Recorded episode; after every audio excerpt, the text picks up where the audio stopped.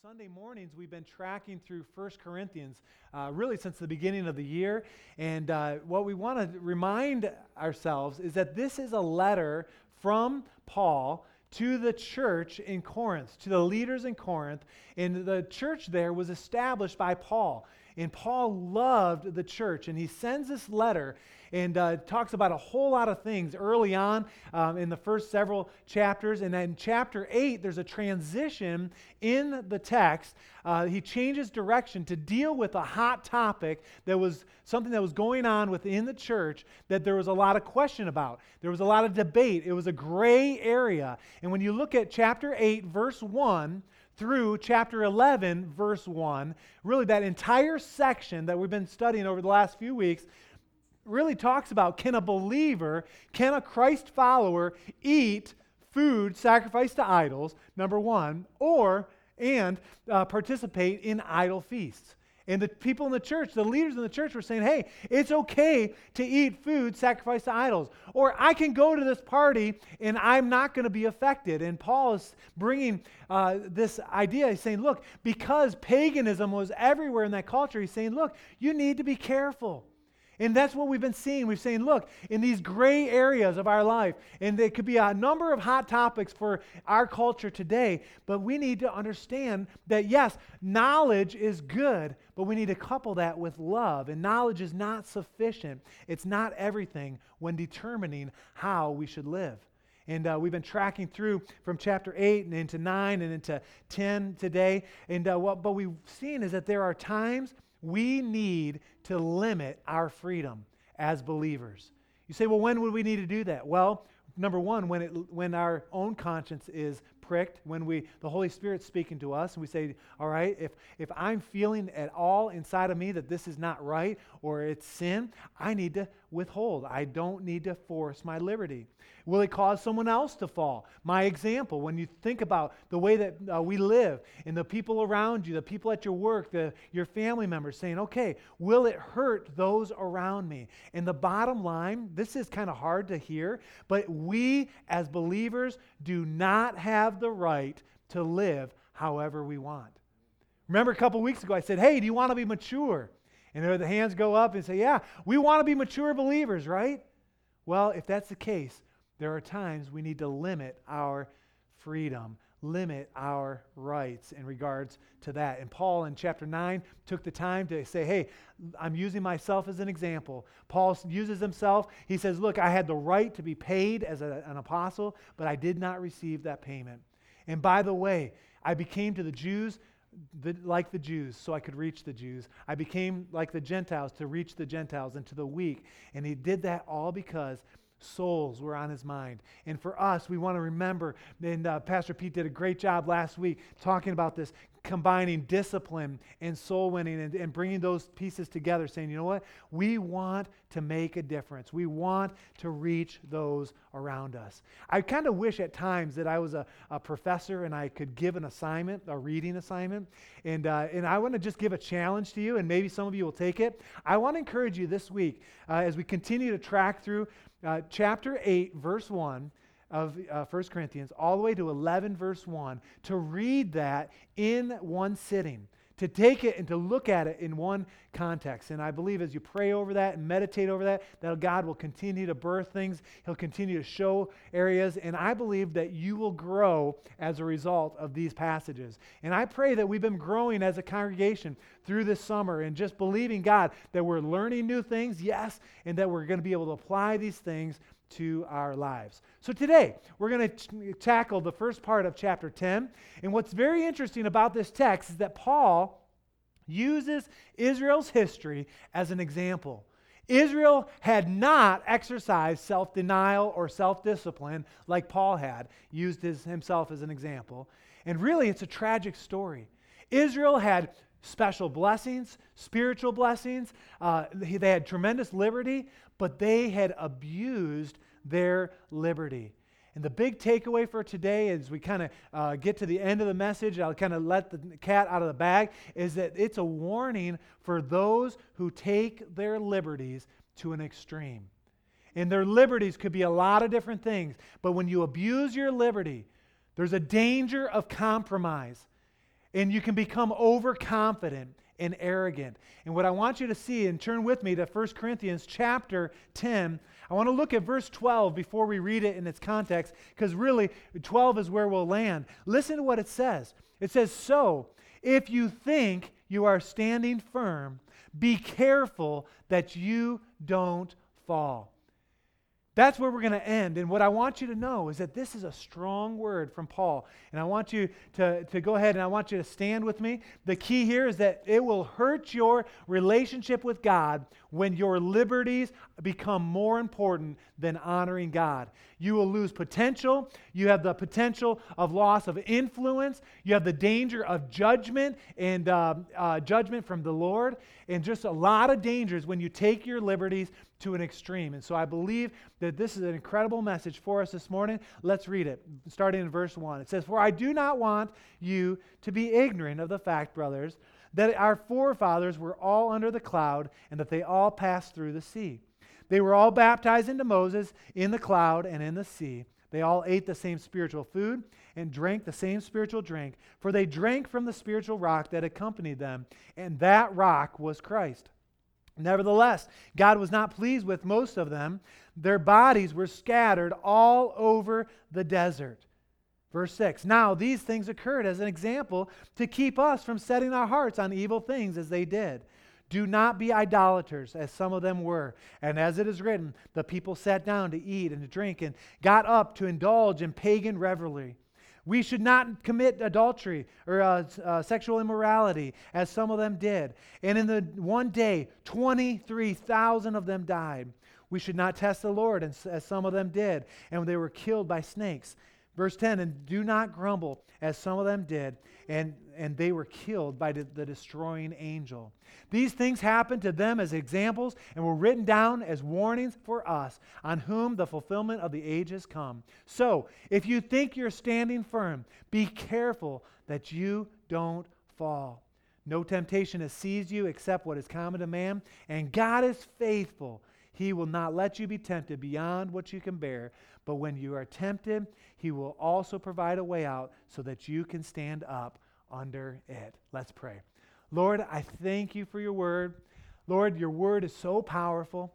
It's so meaningful to us. And God, I pray that we would be able to apply it to our lives this morning for your glory, for your honor. We pray it in Jesus' name. And all God's people said, Amen. And you can be seated this morning. When we think about this particular passage, I want you to see a couple things. The first is that there was incredible spiritual blessings for the children of Israel. In fact, but, but what we see is that that did not guarantee success for the children of Israel. There was a massive disconnect between the dramatic spiritual blessing of the Israelites that they enjoyed and the tragic lack of spiritual success. They didn't make it. They were not a good example. And when we get to these verses, uh, 1 through 4, what I want you to know is that the, the forefathers that they talk about, the Israelites, the children of Israel in the early church, they would have been well aware of everything that was being talked about. And today, we're going to kind of take a look back at some of these things and uh, help us to help us get an understanding of what Paul was talking about. And the first thing in verse 1, he says this, I do not want you to be ignorant. He uses that phrase a couple times here in 1 Corinthians, and he'll use it a, a little later as well. But he says, look, this is important. He says, I don't want you to miss this in regards to this whole topic of gray areas, of food sacrifice to idols, of uh, being part of temple worship. He's saying, look, when it comes to this, he says, brothers, our forefathers were all under the cloud and they all passed under or through the sea. You're saying, what in the world is that talking about? Well, it's talking about number one, about a divine guidance. It's going back that they were under the cloud. It's referring to the cloud that followed the children of Israel through the desert by day in the pillar of fire by night. As you study that, as you dig into that, it's that the Shekinah glory of God, the, it was a sign of his visual presence for the people It was a supernatural guidance from God. And you say, well, where do we see that? In, the, in Exodus chapter 13, verses 21 and t- through 22, it talks about that cloud going before them as a guide. In Exodus 14, verse 20, it talks about it being behind them as a defense. And in Numbers chapter 10 and in 14, it talks about the presence of God even resting above them eh, as a shelter. Now, I want you to know today, when you get out of, uh, get out of here, I want you to look up, and it's going to be cloudy at some point today. I want you to look at some of the clouds that kind of come and go, because that is not the type of cloud that was happening here. This was an incredible supernatural cloud and a pillar of fire that rested with them, that covered two million people an entire city of people in the desert where there was no highway, no exits, no city lights. This was a massive cloud uh, or in a massive fire. It was miraculous. And I think that sometimes we read over that and we don't understand that completely. So not only was there divine guidance, but there was also divine deliverance. It says there that they all passed through the sea. And this is talking about perhaps one of the greatest Old Testament miracles where the children of Israel had left Egypt after 400 years of being in slavery, and they were tracking along, and they got trapped with the enemy behind them, and they had the Red Sea in front of them. And in Exodus chapter 13, verses 21, 22, and 14, 19, it says that there was a pillar of fire at night that separated the enemy from uh, the, at the back of the camp. And in, during that, the fire of God also dried up the Red Sea. And of course, we know that um, when you read that, there's some people that will question and say, oh, well, there are very shallow parts of the Red Sea, and the children of Israel probably just passed over in one of those shallow six inches or 12 inches parts of the Red Sea. And uh, really, it's not that all that miraculous. And I, I would say to that that you may be right. We don't know for sure. But listen, if that was the case, how the Egyptians, uh, when they came through, they were swallowed up in six to 12 inches of water. You get it? So, either way, it was more miraculous that God was working on behalf, and there was divine deliverance. It was miraculous, and there was an incredible spiritual blessing for the people. Then in verse 2, look what it says. It says that not only did they had passed through, but they were all baptized into Moses in the cloud and in the sea. In that picture of baptism, there is just an identification with God through Moses. They were following, and with that, there was divine unity. All the people in four verses there, in verse 1, 2, 3, and 4, five times it says that they are all together. And what's very interesting is that they were all together as supernatural. And just like when we baptize people, people say, Yes, I am going to serve God. I love Jesus. They, that we identify with Christ in the same way the Israelites had identified with Moses, who identified with Yahweh God. They're all under the same authority, under the same leadership. They're moving together in unity. And not only that, there was, there was also divine guidance and gui- divine uh, uh, protection, or uh, uh, there was divine unity, but there was also divine provision. Look at verses 3 and verse 4. I love this. It says, They all ate the same spiritual food and they drank the same spiritual drink and they drank from the spiritual rock that accompanied them and that rock was Christ. And you see here Paul taking Old Testament truth with New Testament revelation and saying look the, the, that Jesus himself was with the people of Israel in the desert. Jesus was the rock, and he is our rock. And very interesting how he does that, and you can kind of dive into that on your own study. But what I see here is that they were sustained in the desert. And I would say not only sustained, I believe that the people of Israel thrived in the desert. Manna was provided, bread from heaven. Psalm 78 25 says it was bread from angels that God gave them everything that they needed to eat on a daily basis. And that manna was sweet. It was used in a lot of different ways and helpful. And uh, it was very, very appropriate. They all ate that same spiritual food. And then it says they all drank from the same spiritual rock or uh, spiritual water. And what we see is that, that that rock was Christ. And in Exodus 17, 1 through 9, and in Numbers 20, 1 through 13, that this was an incredible river of God that flowed in the desert. We might think, oh, you know, Moses hits this small rock and a trickle of water comes out. No. Two million people plus livestock were sustained by water in the desert. It was miraculous. The supernatural blessing of God, it was amazing and the blessings were abundant for the Israelites. And Paul is reminding the Corinthian believers, saying, Look, the children of Israel were blessed. And Paul's saying, Look, you are blessed. Remember in 1 Corinthians chapter 1, he reminds them who they are in Christ. He says, Look, you are a chosen generation. You are a royal priesthood. You are a holy nation. You are all these things you are blessed. And I would say, for our context here, that at the Gateway Church, we are blessed. I believe that just like the children of Israel were led by the cloud uh, by day and the fire by night, that God is guiding us. He is leading us as a church in this critical time for the lakeshore and for the, our world. Amen?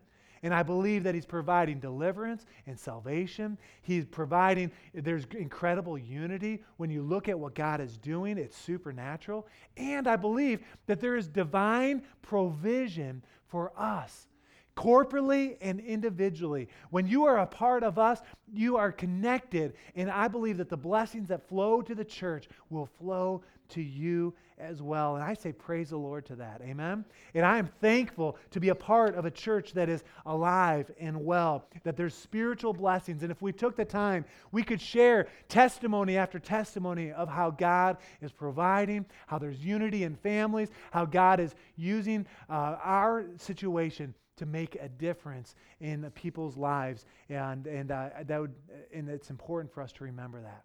And so Paul is saying, look, look at the children of Israel. They had incredible spiritual blessings, okay? But then in verse 5, he uses this word, nevertheless. He says, put on the brakes. He says, God was not pleased with most of them. Their bodies were scattered all over the desert. And when he uses that word, nevertheless, it's a shocker to me to think that the children of Israel had all these blessings but chose not to serve God fully.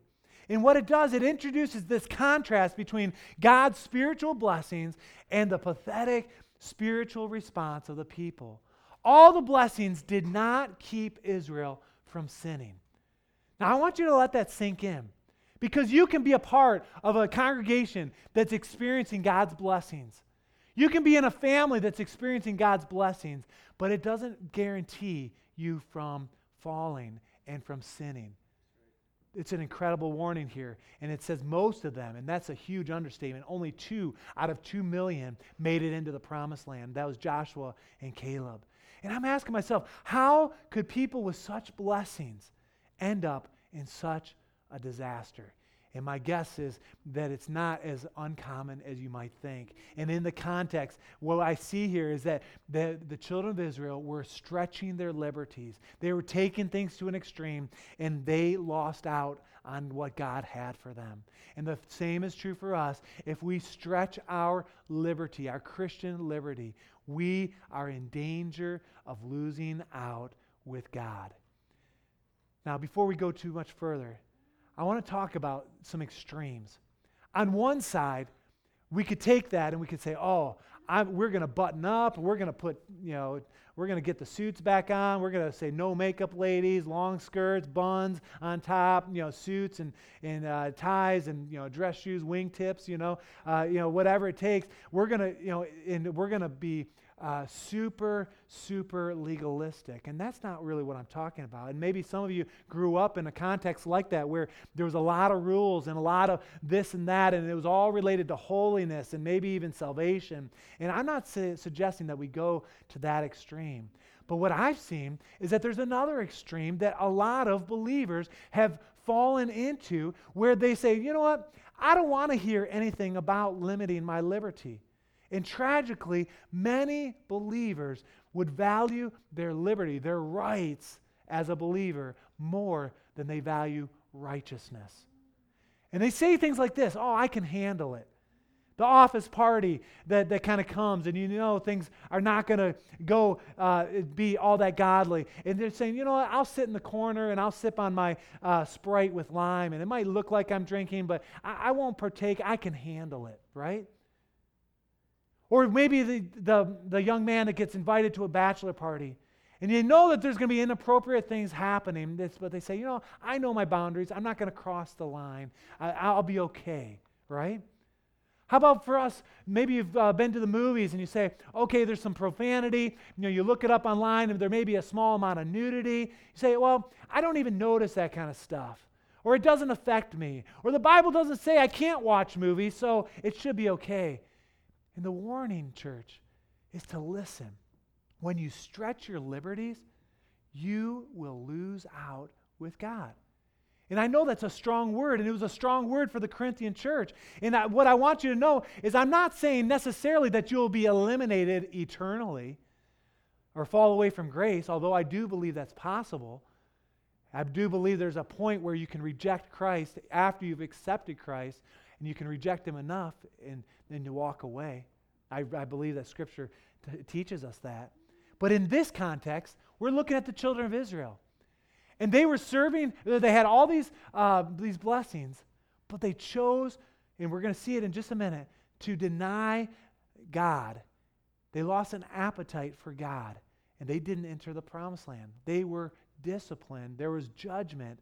And, and what we want to be careful is not to let these evil things kind of slip into our lives. Let's continue. Look at verse 6. It says, Now these things occurred as examples to keep us from setting our hearts on evil things. That word evil things there in the Greek means worthless things, wicked things, harmful or corrupt. That we wouldn't, uh, the things that don't matter, things that, uh, that are not important to God would not take a precedence. And what we see is oftentimes we want to do things our own way or our own, we try to do workarounds and say, okay, I'll serve God, but I can still do this. And what happened for the Israelites is they had stopped having an appetite for the things of God.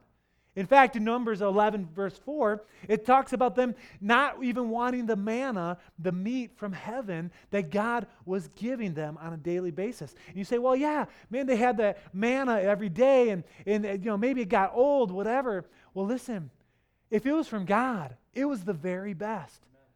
And what was interesting there is that the manna that once was incredible, it became common to them and they say, Oh, give us the meat, give us the vegetables. We want to go back to Egypt. And, and we see this in, in our own lives as well. Maybe you can think of a time where maybe you had a desire for God that was so strong. You say, God, I don't want anything to come between you and me. And my relationship with God is so important. But maybe that has waned. Maybe you've lost an appetite for the things of God. And I would just ask the question what has happened in your life? And what Paul does, he strategically takes four examples, four warnings in the next few verses. And I want to track through these. And the first warning, he's saying, look, you cannot allow idolatry in the ranks. Look at verse 7. He says, Do not be idolaters, as some of them were, the Israelites. As it was written, the people sat down to eat and drink, and they got up to indulge in pagan revelry. We see this, if, and you say, well, where is that found in Scripture? You can write it down from Exodus chapter 32. We won't take the time to look at it in its entirety, but in the first 14 verses and then in verses 30 through 35, what we see is that Moses was away up on Mount Sinai. He went to go get the law from the Lord. He's hearing from God, fasting and praying in uh, a spiritual, supernatural fast eh, on the mountainside. And the people, the Israelites, became restless. And what's very interesting as I studied this is that there were some in the group that said, hey, let's uh, have a festival. Let's celebrate. Let's start some dancing. Let's, let's get some joy back into things. And what's interesting, and uh, John Lindo pointed this out, um, he says that it started off with God in mind. I had never seen that before. I thought, oh man, those people were just all bad. But listen, they started saying, hey, let's celebrate, let's serve God, let's dance before the Lord. And quickly it got out of hand. The dancing turned more erotic and vulgar.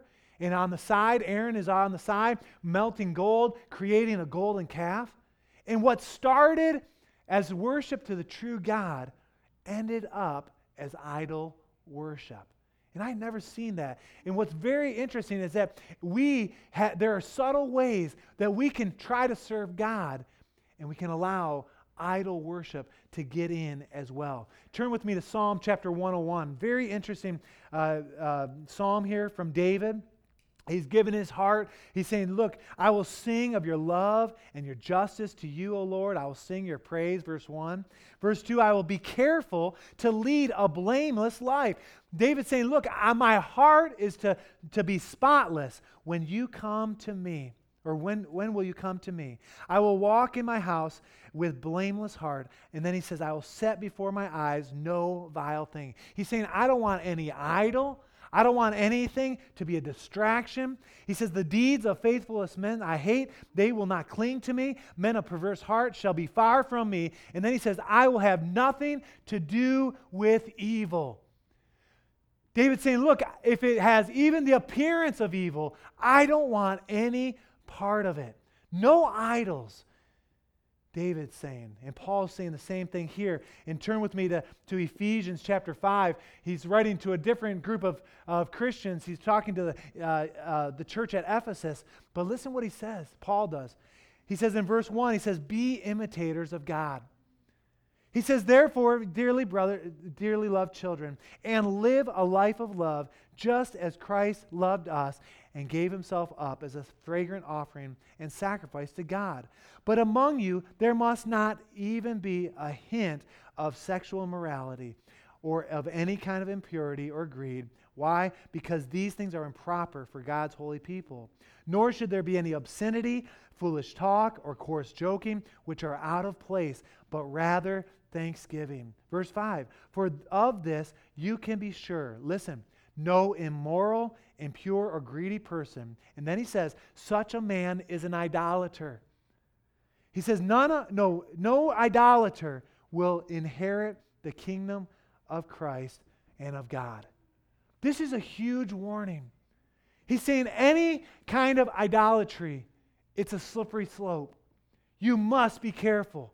And I, as you read Ephesians there, the standard is really, really high. To be imitators of God. See, I don't know how I could do that. Well, it's only by God's word at, uh, at work inside of us. And the standard is crystal clear. And you can run anything in your life through that filter the magazines and novels that you read, the TV and movies that you watch, where, where you go on the internet. The idea is that if there's garbage going in, there will be garbage coming out. And what happens in our lives, and I can say this in my life, I was convicted this week that there's a desensitizing to sin. What once may have been an issue is not so much of an issue anymore. And what's happening in our lives is that it's killing the church. And there's a danger. And Paul's saying, look, be careful. That we would want to worship God on our own terms, in our own way. That the church could do it without using God as a standard. You say, well, well but that's my show. And it's just entertainment. It's not that big of a deal. Look, Ephesians 5 is crystal clear that there should not be even a hint of immorality. Nothing immoral, nothing greedy. Anything you put in front of God is idolatry. And when there's idolatry, it says you will not inherit the kingdom of God. And in 1 Corinthians, in that sake, uh, Paul's warning saying, look, God's wrath was poured out on the Israelites in regards to this. Someone say, "Oh, it's not a big deal. It's you know, it's not affecting me, right?" Well, let me just ask this. On what basis would you say that, that idolatry is okay? Not God's word. And you've got to filter it through that. And then Paul leads right into chapter uh, chapter 10, verse 8. Let's look at it. And he really takes a one two punch with immora- or, uh, idolatry and then immorality. Look what it says. It says, Do not be idolaters, verse 7. In verse 8, he says, We should not commit sexual immorality, as some of them did. And in one day, 23,000 of them died. This is huge. You're saying, well, what in the world is that story about? And we'll get there in just a second. But the Corinthian believers, remember, we studied this in chapter 6 and 7. They were saying, oh, we are free. We've got all this knowledge, and we know that the body or food is for the body, sex is for the body. And, and they're saying, hey, we can live however we want. In fact, there were, even within the church, there were men having sexual relationships with their mother in laws, and it was just really perverse and it had trickled in. And what was interesting is that I have seen that this idea of sexual immorality not being a huge issue has trickled in to the church as well. There are people who say, Well, I'm a Christian, but I can live with someone, or we can move in together to see how it's going to work out. Or I can have sex outside of marriage, and um, I'm a Christian, but I love God.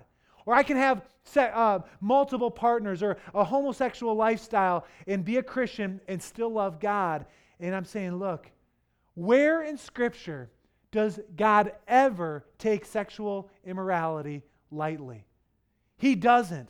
And in this case, Paul is referring back to Numbers chapter 25. I want you to write it down. You can read it later. Israel is rejecting God's direction. They've allowed for the Moabite and the Midianite women um, to, to come into their camp, and Israelites are having, uh, creating uh, these sexual relationships. And what happens is a plague was breaking out.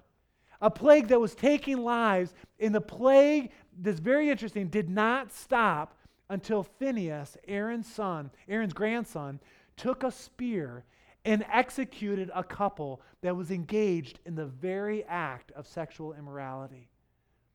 You say, this is a big deal, and it is. It was a huge deal. And Paul's saying, look, you cannot be an idolater or have sexual immorality in the camp and not lose out with God. And this was a serious warning for them. And he's saying, look, stop and stop immediately. Otherwise, there will be discipline from the Lord. There will be judgment from God. Hebrews chapter 12 says that those that God loves, he will discipline. And so if you're saying, hey, it's not affecting me, I can live like I want on the side, you know, I can view what I want online, and it's not going to affect my family or my, my life, I would say that is not true. Or if it's not affecting you, I would say you need to question your relationship with the Lord. This is heavy, I know. But Paul's saying, look, this is so important. He's saying you need to stop. And then he continues in uh, verse number nine. He says, not only uh, to stop idolatry, that there should be no sexual immorality, but verse nine, he says, we should not as well test the Lord as some of them did, and they were killed by snakes. This is a reference to Numbers chapter 21, verses 4 and 5. We won't read it. But the Israelites were not happy with God at that point. They were blaming him for uh, bringing them out to the desert. They were actually charging God with unfaithfulness. They're saying, God, you are, you've been unfaithful to us. You brought us here to die. You, have they're, they're testing God, the, the scripture says. And the result is that people were assaulted and they were killed by snakes. And the only way that it stopped, you might remember the story from Sunday school, is that they had to bring, they had to lift up a brass serpent on a pole. And it was really a picture of Christ. They didn't know that then, but later on that revelation came that Christ was the only way to save uh, for salvation. But Paul's saying, look, you can't test God. And then in verse, the fourth thing in verse 10 goes kind of hand in hand with that, is, is to grumble and to complain. Look what it says. It says, don't test God and do not grumble, verse 10, as some of them did, and they were killed by the destroying angel. God's judgment, God's disapproval. In Numbers chapter 14 and in chapter 16, you could read it. Um, they were complaining against God's authority, and the complaining spread unrest throughout the camp, and God opened up the ground, it says, and swallowed the complainers. The, they were avenged by God's angels, it says. You say, man, that's serious. Just for grumbling, just for complaining. And what we see is that grumbling, where's the root of grumbling? It comes from selfishness. And with selfishness, there's sin. And the sin is at the root of that. And Paul is saying, you cannot grumble. You shouldn't test God. You need to stay clear from sexual immorality. And you need to steer clear from idols. And in verse 11, he kind of wraps up that whole idea. He says, Look, this is a warning. He says, These things happened to them as examples and were written down as warnings for us on whom the fulfillment of the age has come. Of course, there eh, that's Jesus bringing another reference to Jesus, but he's saying, Look, the bridge is up. Or maybe the bridge is out. He's saying, Stop. Stop abusing your liberty. Stop taking uh, God's the, the freedom of Christ and taking it to an extreme. And then he comes to the, I believe, the crux of this message in verse 12. And he says this, and he really, I want you to see this as Paul saying this sarcastically, because the Corinthians, they believed, remember, they are puffed up with knowledge. They had it all together. They had all the rights and all the wisdom. Later on, we'll see that they had all the gifts. They had the liberty. They had the understanding, as, as, as if they were on the top of the world. And sarcastically, listen what he said. He says, So, if you think you're standing firm, and in, in other words, he's saying, look, you think you've got it all together. You think you're making it, and you can do all these things, and your liberties will allow you to you know, participate in these different things. He says, Be careful that you don't fall. It's interesting. Paul, remember in chapter 4, verse 18 of 1 Corinthians, Paul called the Corinthian leaders arrogant. And again, we see this overconfidence this uh, pride slipping in. And Paul is saying, look, you don't have a clue. He's saying, be careful or you risk falling. And really, there's that temporal judgment that God may send. And I believe in this context, even eternal judgment, where you once were serving God, but you flirted with the edge, and now you've fallen off. And whether that was, came through grumbling or testing God or sexual immorality or idolatry, what happens, it's a slippery slope. It's like the frog that they, you throw in the pot and you get the fire going, and the frog doesn't even realize that his insides are being boiled to death. And it's subtle. And we rationalize and we excuse this and we excuse that. And what's waiting all the time in the corner is death. See, sin is a destroyer, church. It will always end in death.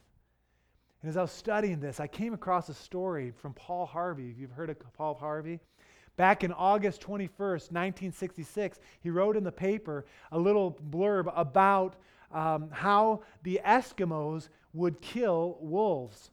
And I want to read this, and I want you to pay attention. He says, This is how an Eskimo would kill a wolf. He says, first, the Eskimo would coat the knife blade with the animal's blood and allow it to freeze. Then he adds another layer of blood and then another until the blade is completely concealed by frozen blood. Next, the hunter fixes the knife in the ground with the blade up. When the wolf follows his senses or sensitive nose to the source of the scent and discovers the bait, he licks it, tasting the fresh frozen blood. He begins to lick faster, more and more vigorously, lapping the blood until the, uh, until the keen edge is bare. Feverishly, harder and harder, the wolf, the wolf licks the blade in the Arctic night. So great becomes his craving for the blood that the wolf does not notice the razor sharp sting of the naked blade on his tongue, nor does he recognize the instant at which his unsatiable thirst is being satisfied by his own warm blood. His carnivorous appetite just craves more and more until the dawn finds him dead in the snow. Now, I don't know if this story is even real, if that really happens. I didn't really do the research to see if it's true. And some of you might say, well, that's a little graphic or that's a little extreme, don't you think? Too bold or maybe too blunt. And I would say that that particular image is equal to the image that Paul is bringing here, saying, look, the Israelites, they suffered because they let their liberties go to an extreme. They exercised them. And you say, man, well, I've, you know, if that's the case, and I'm not sure I can make it, or I've screwed up, or I've, I've done this or that, or I'm not sure how I could even get beyond you know, where I am today. Well, there's good news in verse 13. It doesn't stop with uh, verse 12. Let's look at it. Uh, verse 13. I love this. It says this He says, No temptation has seized you except what is common to man. In other words, he's saying, Look, what you are experiencing, the temptation that you have to take your liber- liberties to an extreme, in whatever case that might be, he's saying, Look, that's common. You're part of the human race. Welcome to the club. He's saying, uh, no temptation has seized you what, is, what else is common to man. And God is faithful. Number two, and he will not let you be tempted beyond what you can bear. But when you are tempted, he will also provide a way out so that you can stand up under it. He's saying, Look, there's good news. Yes, you're going to be tempted to take your liberties to an extreme, or to dabble in this or that, or to be curious about something in your life. But he's saying there's always going to be a way out because God is faithful. You can walk out. You can turn it off. You can burn it, crush it. And better yet, you can work upstream, like uh, a friend of mine says, so you don't go to the place, or you don't look, or you don't even start down the path. Church, you don't have to abuse your liberty. You can limit your liberty for the sake of love, for the sake of others. It's not about how far can I go and still be okay because what happens, it's a slippery slope. Take Israel as an example. As I was praying and asking the Lord uh, to just continue to, to, to use this word, and really I felt strong that this could be uh, the most important message that you hear all summer long. That what we are hearing from Paul is an incredible encouragement for us to take a look on the inside and say, How am I doing? And my prayer is that each and every one of us would say, Man, I would want to walk in a way that pleases the Lord in every area of our lives. And so for me, I'm saying, God, I want to use this example of Israel which, by the way, is a negative example. And there are lots of positive examples. You can look at Enoch and Joseph and Esther and Abigail and Daniel and Shadrach, Meshach, and Abednego. You can fast forward to the New Testament, and Jesus is a wonderful example as well. But I want to take this example from Israel's history and learn from the past, to learn from that history and apply it to my own life. And if there's anything in my life that is on that slippery slope, I want to be attentive to that. I want to say, God, I want to limit those things so I don't lose out. And maybe I don't lose out temporarily because of judgment, or maybe even lose out permanently with eternity. And this morning, I believe that God wants to speak to some of our hearts in regards to those two things. The one is on the salvation side, saying, Man, maybe I once served God. Maybe I was you know, solid and just trusted God, but I've fallen off, or maybe I've turned away. And this morning, God wants you to come back. He wants you to surrender once again. And the good news about that is not, you know, maybe it took months and months for you to fall away. It only takes a moment to come back. You turn, and God is there. There's nothing that's keeping you from the love of God except your decision to serve Him, to love Him. And so this morning, in just a moment, I'm going to give that opportunity. The second part is a repentance. And I believe this strong that there are those here today that you may think you're okay, that you're secure. But Paul is saying in this text that when you think you're okay, when you think you've got it under control, or that it's not a big deal, that is when you are most vulnerable to fall. And again, that's a strong, strong warning. But for those that have this smug, proud, overconfidence, I'm praying that this morning that the light will go on and it'll bring you back to your knees saying, God, I need you once again in my life. I want to surrender again. I don't want anything to keep, be, keep us apart. It's not worth taking your liberty to an extreme. You will lose out on God.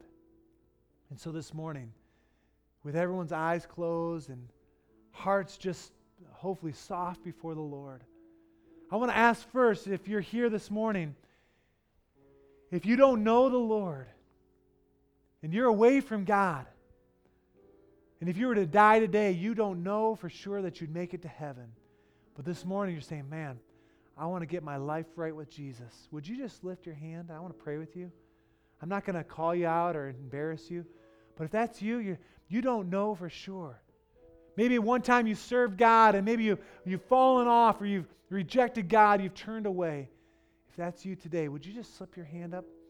I want to pray for you. Anyone at all? Yeah, thanks. Anyone else? Anyone else this morning? There's one young man that raised his hand. I'm not going to embarrass him, point him out. But I want to encourage him that he's not alone. And it's easy to turn away. The world is, is strong, it's got a strong pull. And that comes to our second point that the world's pull would love to make you think that you're okay, that you're secure. But maybe you're realizing this morning that the way you've been living your life, you are really vulnerable. And maybe you've allowed things to creep into your life that you never thought you would have before. And today you're saying, God, I want to return. I want to make sure there's nothing in my life that is displeasing to you. The warning is to repent and to stop immediately. And whether that's in regards to testing God or grumbling or with sexual immorality or idolatry, if there's anything between you and God this morning, you're saying, God, that's where I am today. There's things in my life that I've allowed. Would you just slip up your hand with everyone's head bowed, eyes closed? Yeah. Yeah. Lots of hands, sure. And I believe that God is sharing with us through His Word. Who else this morning say, boy, there's things that I've allowed to creep in. I become overconfident. And I realize that at that moment, I'm most vulnerable. And this morning, if you raised your hand, in just a few moments, I'm going to ask that you stand with the rest of us. And I'm going to ask that we would be able to commit some time to the Lord and commit our lives to God's standard. In fact, I want everyone's eyes on me here just for a moment. When we consider God's word, we're taking bit by bit, piece by piece.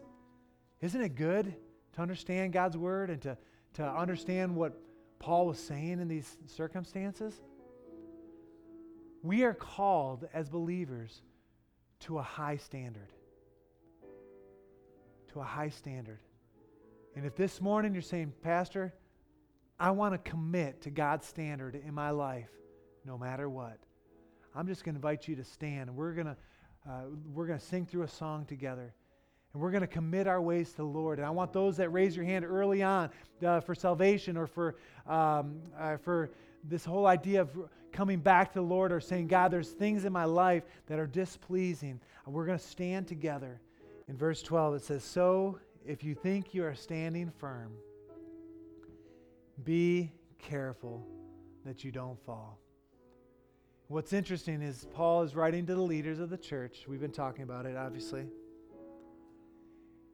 And when you look at our culture, it's almost a weekly, certainly monthly, that we hear about something in the news a leader falling into sexual immorality, or that idolatry grips someone's life and they fall away, or that there, maybe there's some testing or grumbling happening within a church. And, and what happens is the gospel is destroyed or it's, it's weakened. We were just in Florida uh, the last couple weeks or two weeks ago for a week and a half or so. And uh, my parents' church, humongous church, 20,000 people plus, and their pastor uh, just exposed and caught in an affair. Uh, had a long time battle with pornography and, and it all came out as, in fact, his high school son found him out and, uh, and went to another pastor, and, and he's out of ministry. He was disqualified.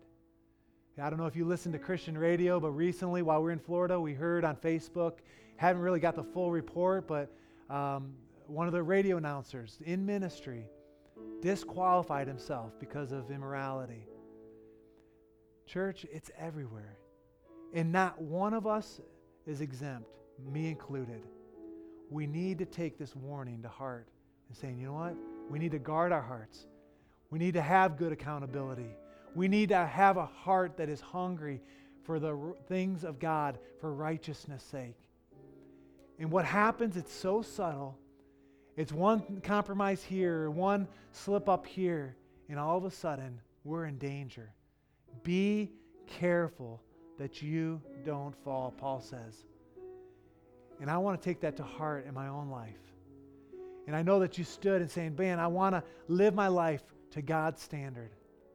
I want you just to lift your hands to the Lord here this morning. And I want you just to be right where you are, just to ask the Lord just to cleanse your heart and for Him to move in your life and say, God, I don't want to be disqualified. I want my life to count. I want it to mean something. I want to give my life away so you can use me. God, count me faithful. Lord, work in my life. Purify my body. Purify my life. And God, whether it's grumbling, and I've allowed a, a, just a discontent or a blaming you for things in my life, God, forgive me for that. Or maybe I've tried to test you, God, and, and I've, I've taken you too far. God, forgive me for that. And God, if there's sexual immorality, which the recent statistics say that over 60% of men struggle with pornography weekly. God, that's in the church as well.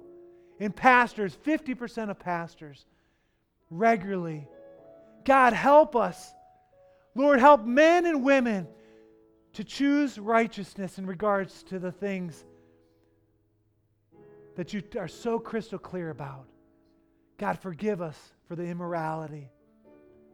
And God, if there's idols in our lives, if there are things that are more important in our lives, relationships that are more important than you, maybe image or maybe a, a car or a house or a relationship, God, whatever it is, God, whatever that idolatry is, God, we cast it at your feet. God, we're pleading with you, saying, God, don't disqualify us.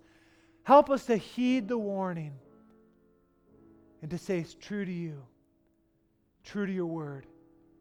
And God, help us. And now I want you to take your Bibles, if you've got a Bible, and if you even if it's an electric uh, or a digital copy, and if you don't have a Bible, I want you to take your hands, pretend like you've got a Bible. I want you to put that on your heart. And this is how we're going to close. We're going to ask God, through His Holy Spirit, through His Word, to help us in our lives to stay pure, to stay alive, to not fall off, to be disqualified or even uh, potentially be disqualified eternally. And so, with our Bibles on our hearts, say, Dear Heavenly Father, after me. Help your word to be a light to my feet. Help it to impact my heart. And give me a desire to have your standard. in every area of my life. Lord, purify me through your word. In Jesus' name. And Lord, now, just like the cloud and the fire followed the children of Israel, God, I pray that you go before us, behind us, and all around us. God, spare us, God.